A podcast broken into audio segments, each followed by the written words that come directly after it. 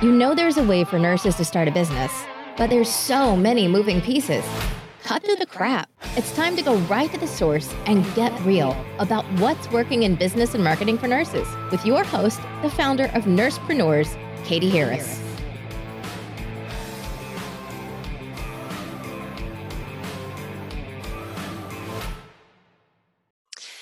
Hi, it's Katie, and this is another episode of the Nursepreneur podcast. On today's show, I have Danielle Hooper. She is a dual certified pediatric nurse practitioner and mental health specialist. She received her bachelor's of science at Georgia State, her master's at Johns Hopkins, and her DNP from St. Catherine's University. She is an Air Force officer with uh, married with four kids, and she created the company Access Hope, which was designed to address the mental health needs of children and adolescents. So, welcome to our show. So, could you just give us like a little bit of background of where you came um, as a nurse and how you got to where you are now? Sure. So, I actually started my nursing degree while in the military. I was active duty and working as a nurse's aide and an EMT. Excuse me. And um, I knew then I wanted to pursue my nursing degree, but I could not do it attending school full time and active duty. So I got out the military and I moved to Atlanta, attended Georgia State University, did the accelerated program, and got my nursing degree. Jumped right into emergency medicine and um, did a lot of trauma, worked at a level one trauma center up in Maryland. And that's where I really got my foundation of nursing. Because as you know, in the emergency department, you see everything. So solid foundation. I wanted to continue pursuing my education and attended Johns Hopkins University. Initially enrolled in the forensic program, but uh, that was determined to be not in my best interest because I learned that with forensic nursing was a lot of sexual abuse, a lot of rape cases, um, a lot of children that I would be uh, dealing with, and I did not want to see that every day. I wanted to see happy children. I wanted to see well children. So I um, switched my path of nursing to um, pediatric nurse practitioner and completed that degree. Started off in primary care. Again, very broad spectrum of illnesses in primary care that you see. You can see well child, sick children, um, physicals, diabetes, psychiatry, everything is rolled up into primary care, and I knew then I wanted to specialize. And um, my experiences in the emergency department led me to mental health because I learned that a lot of the mental illness was worsened by the lack of resources available to patients with mental illness. And so I started off in mental health back in 2012 and again wanted to pursue more education got my doctorate degree and worked independently in maryland um, inpatient psych outpatient psych and clinical setting psychiatry. And the psychiatrist i worked with up there recommended once i moved to atlanta to open my own practice. So that was my goal and um, moved here to atlanta last year the summer of 2017 and opened my practice October 2017, but not without multiple obstacles and red tape. Um, Very yeah, that you yes. know I find it I find it interesting that the woman in Maryland, which is an independent state for nurse practitioners, recommended that you open a clinic in Georgia, which is very restrictive. so yes, has that been, think, how has that been for you? I don't think he was aware of the restrictions because again, he's a psychiatrist, so you know there's no red tape for him. So um, oh, right. yeah, he just told me to come out here and open it. And like within the first week of investigating how to open a practice, you know, it it it actually got to a point where it was very discouraging. And I started to second guess was this the right move for me to open my own practice because there were so many restrictions and so many laws and you know they need um, agreements and paperwork and contracts and we can't write for this medication you have to do this and um, but i knew it's what i wanted to do so i continued and i have to put that plug in there for any nurse practitioner or anyone period who is trying to pursue their dream. You will get challenged often during your journey but it is important if this really what you want to do if this is like deep in your heart just keep moving forward because in the end it will be worth it so you had this idea to start your own clinic. Um, it, what are like the first steps? Like, what is the first thing that you do after you make that decision? Well, first you read about the laws, right?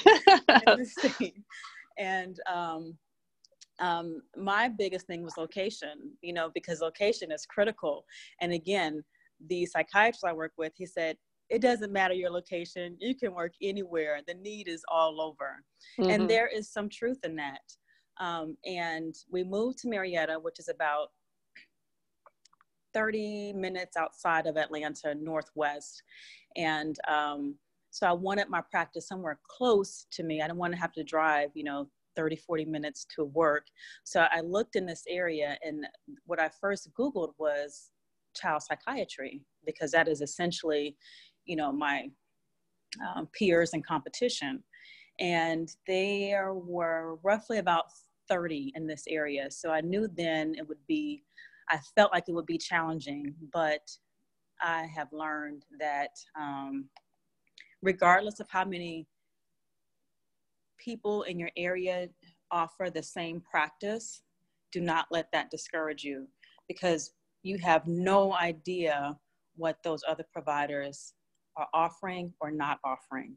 So don't even look at um, the providers as competition. That's what I learned. But that was, yeah, that was one thing. That was the first thing I had to do was location. Yeah, that's a, that's a huge lesson. I think that's a really really good point. Is you know because a lot of uh, my nurses are are kind of they back off when they see a lot of competition and they're like, oh, well, how can I get into this space? And you know, especially in the area of child psychology, I have a friend who needed a child psychologist for her for her kid. And I, i'm not kidding when i say she called like 30 people and couldn't get an appointment. Exactly. Exactly. So I, I learned that in my journey. There's really no such thing as competition for example right down the street from my house there's a dunkin donuts and across the street is starbucks. So it doesn't really matter. It, it's based on what the patient likes and what you're able to provide to the patient. Bottom line. Right. Um, so what did you decide? Did you pick like a specialty in psychiatry, like, or do you are you generalist, or how did you decide what to do there? So I started off uh, just general psychiatry for pediatrics, and a lot of patients that I see are struggling with anxiety and depression.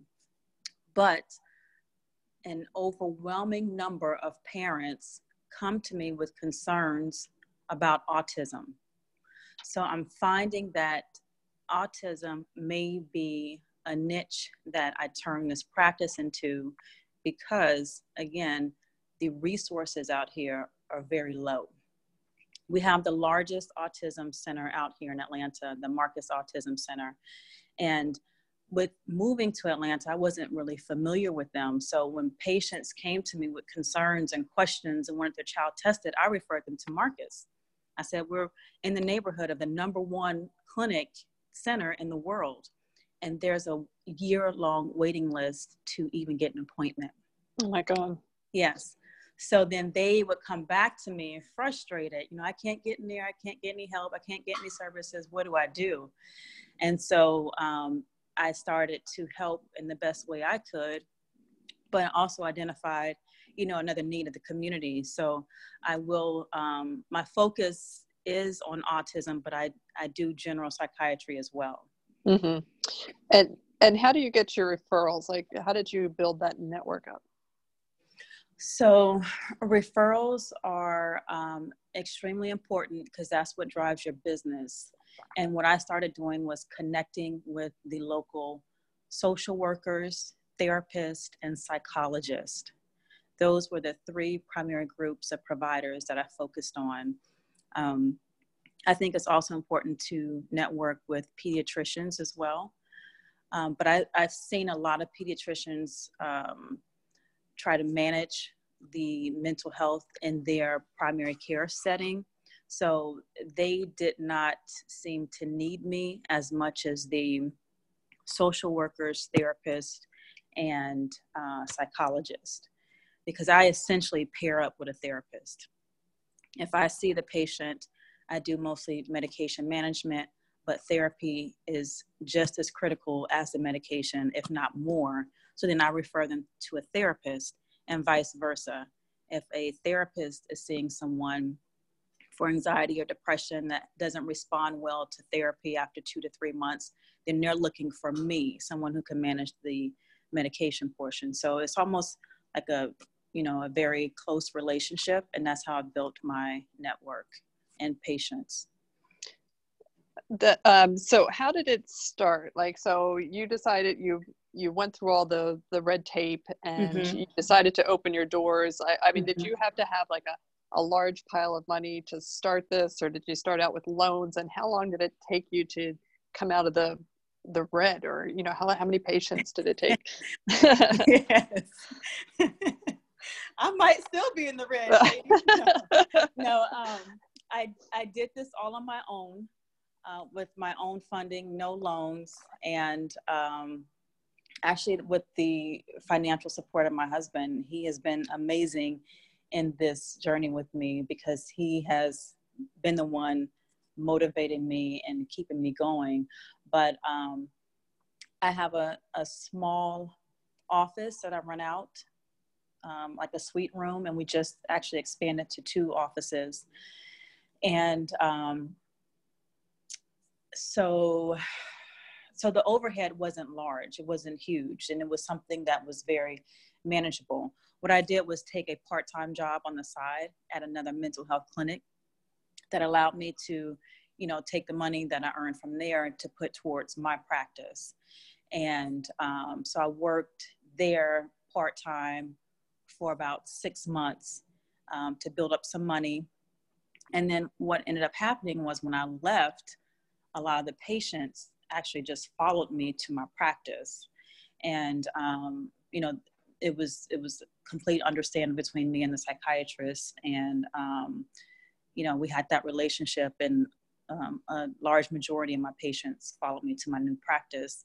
And then when you have satisfied parents then they tell their friends.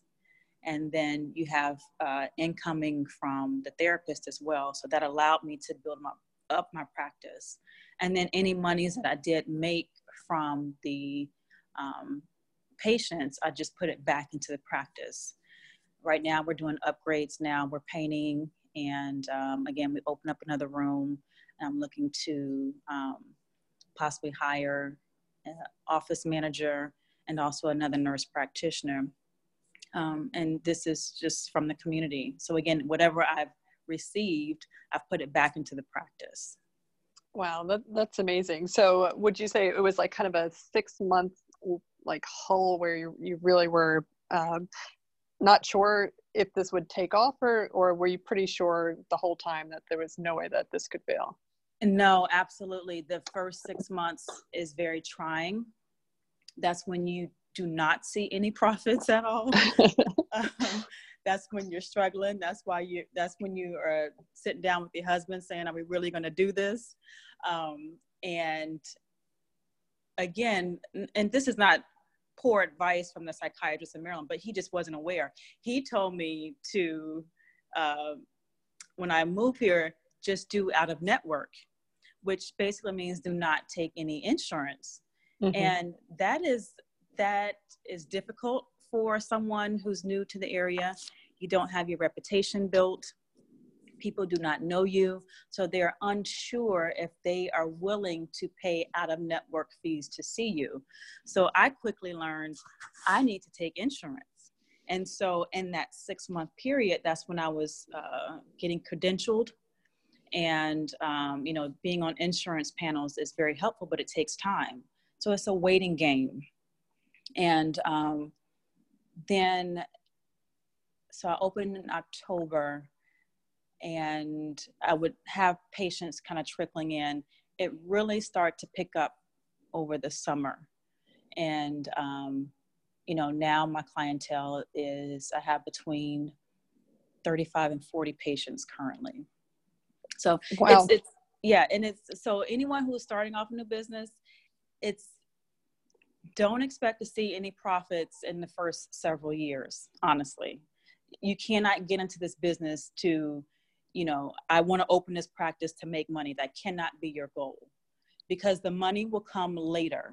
If your goal is to help the children and help the community and really put um, a dent into this mental health crisis, let that be your focus. The money will come down the road, but you have to um, you have to be sure of what you're doing this for, and if you're clear of what you're doing it for, then it will it will work out for you.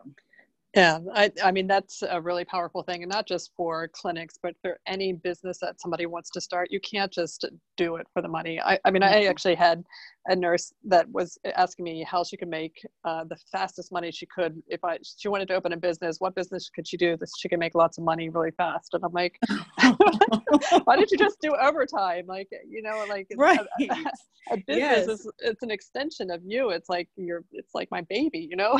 exactly, exactly. Yeah, if she's looking for that, tell her to go to California and pick up some PRN. yeah, exactly. But the the insurance piece, you know, that's the dream, right? Everybody wants to uh, not have to go through insurance companies, and uh, you know, because it's so painful. And I've been through that insurance credentialing process, and I'm actually yes. still in in the middle of it. It's been like 4 mm-hmm. months. I'm still mm-hmm. trying to get credentialed by the insurance. So you have to build that into mm-hmm. whatever business you're building. You do, and I think that you really that's for me. It's just a very fine line between looking unprofessional versus professional. And this is just my personal take, you know, but um, a lot of parents are turned off. This is what they told me when they go into a psychiatry setting or psychology setting and it's cash only. I need your money right now. You know, have you paid? Well, you can't pay, you can't be seen.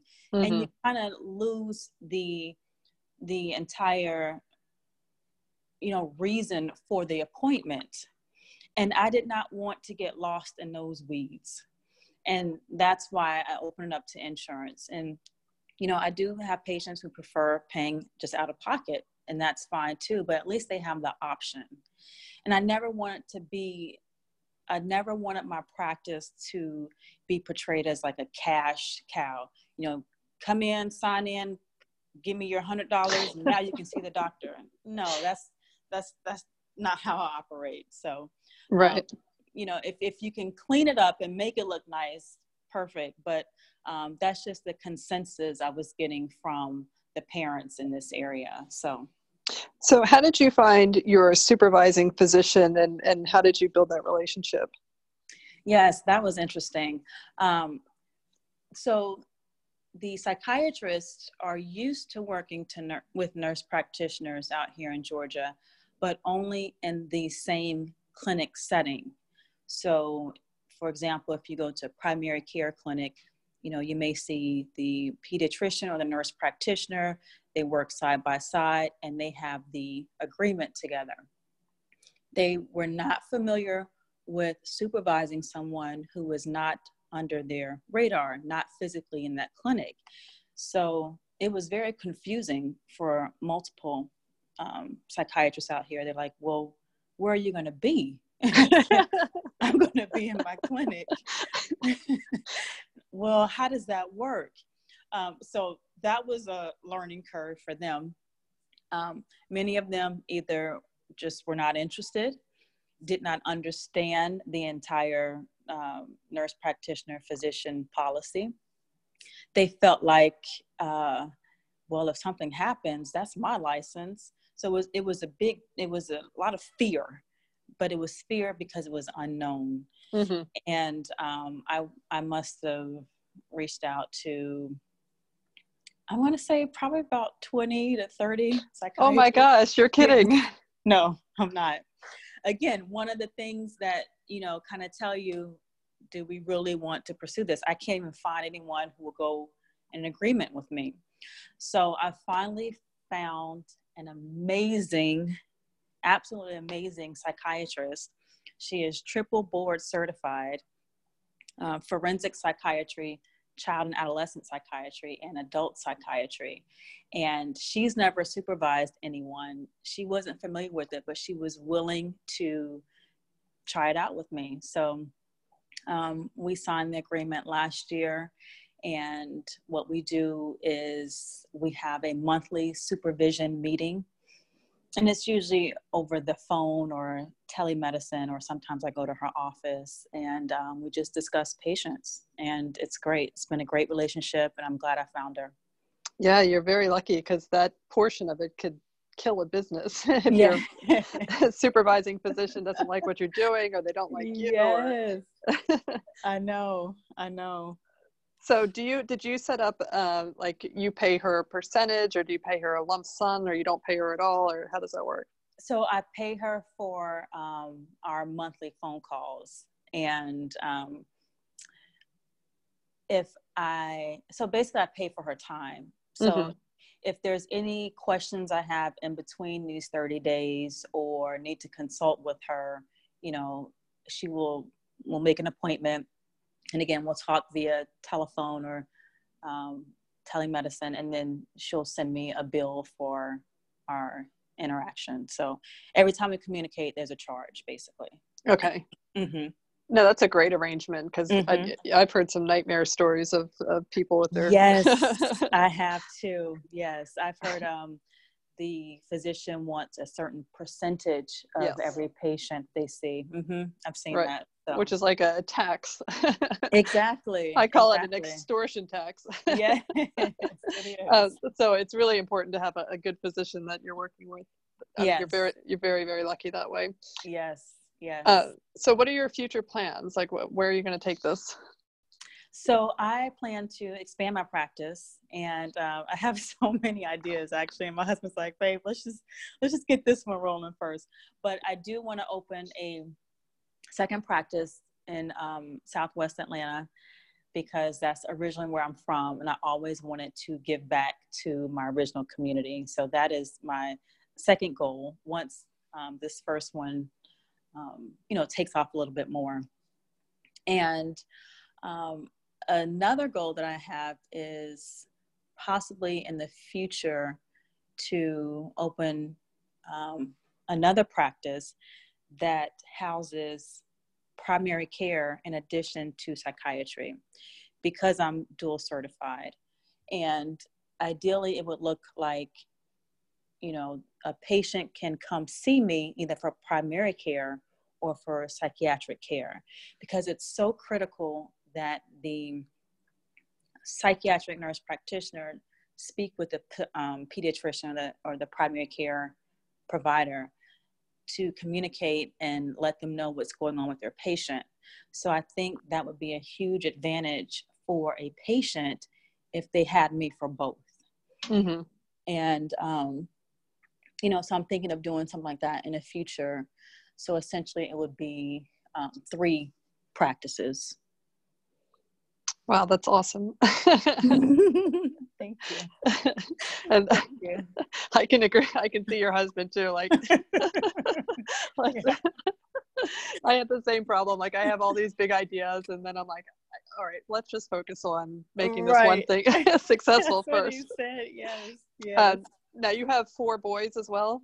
I do. I and how do. do they feel about you with your own practice? Oh, they are so supportive. It is just unbelievable. And um, it's funny because, you know, they attend the high school in the local area and they'll come home and say, Mom, I got a patient for you. like, Mom, I met someone today and she needs you, Mom. She needs you bad. so, it's funny, but I have um, so much support from them. They help me with everything from marketing to my business cards to flyers. And they're just, they're my biggest cheerleaders outside of my husband. So they're great. And that's really powerful. yes, it is. It is. All right, Danielle. Um, is there anything else uh, that you want to say as we kind of wrap this up? Yeah, um, just you know, a, a big part of opening your own practice is marketing and getting your name out there attached to a certain brand. Um, and that's how your business will grow. It, it is marketing. The first six months should be geared towards marketing because people won't come to you if they don't know that you're available. Mm-hmm. So, um, you know, jump out there, get started, open your business. You will learn and figure stuff out as you move forward, but don't hesitate. Um, and, you know, look at it as your journey so you can help others in the future. That's great. That's really very inspiring. Well, um, thank you so much for uh, coming on our on our podcast today. Thank you for having me. It was very very nice being here.